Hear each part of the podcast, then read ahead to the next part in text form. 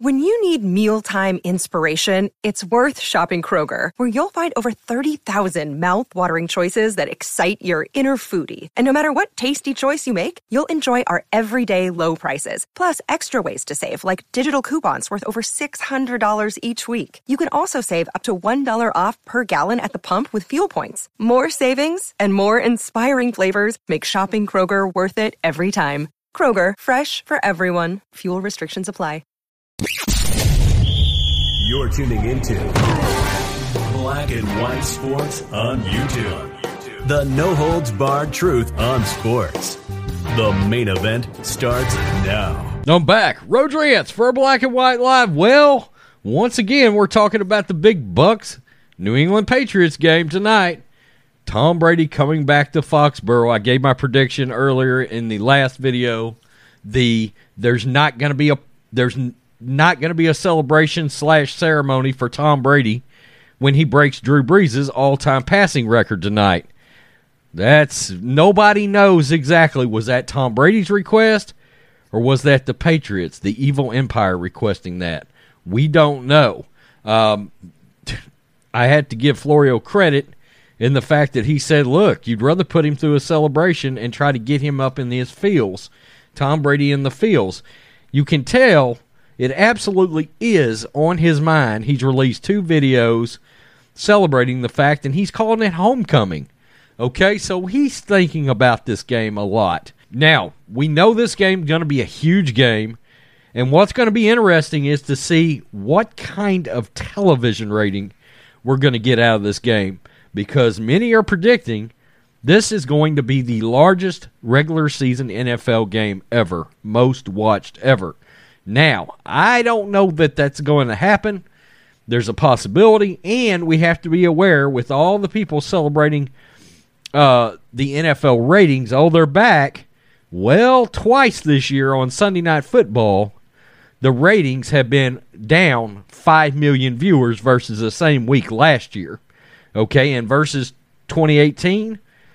the last video I did on the ratings, they were down seven million views from twenty eighteen, same week on week. Uh, so that's something to think about. Yeah, the N F L ratings are good in some places, but Sunday night is still down. It's absolutely still down. Uh, so we're going to take a look at this article. This is also from Florio, and it is about the potential audience that could be coming for tonight. One of the most anticipated regular season games in league history will likely generate an audience that rivals some of the biggest numbers generated by a non-N F L playoff game in decades.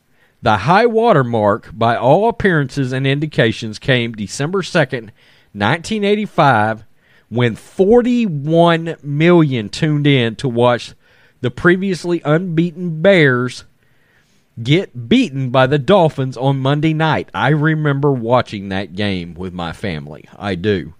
Five years later, and I certainly remember this one, five years later, the Giants and forty-niners drew thirty-nine million dollars for a late-season Monday night game that ended up being a preview of that season's N F L championship. Absolutely, I remember that.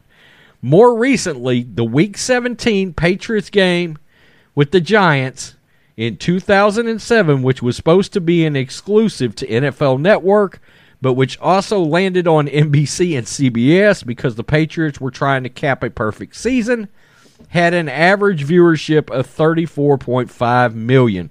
My God, these are big ratings. Will Tom Brady's return to New England create similar historic numbers?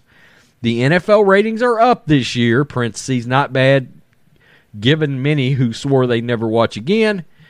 But T V viewership and ownership are down. The fact that the regular season opener between Dallas and Tampa Bay, twenty-six million, came within five point two percent of the Thursday opener from twenty fifteen between the Steelers and Patriots at twenty-seven point four, becomes more impressive when you when considering that the H U T homes using televisions for the twenty-one, twenty twenty-one game came in thirty percent lower than the H U T rating for the game played six years earlier. Sunday night's game surely will draw more than the Week one Cowboys-Bucks contest. So I guess maybe that's considered the line of demarcation here, folks.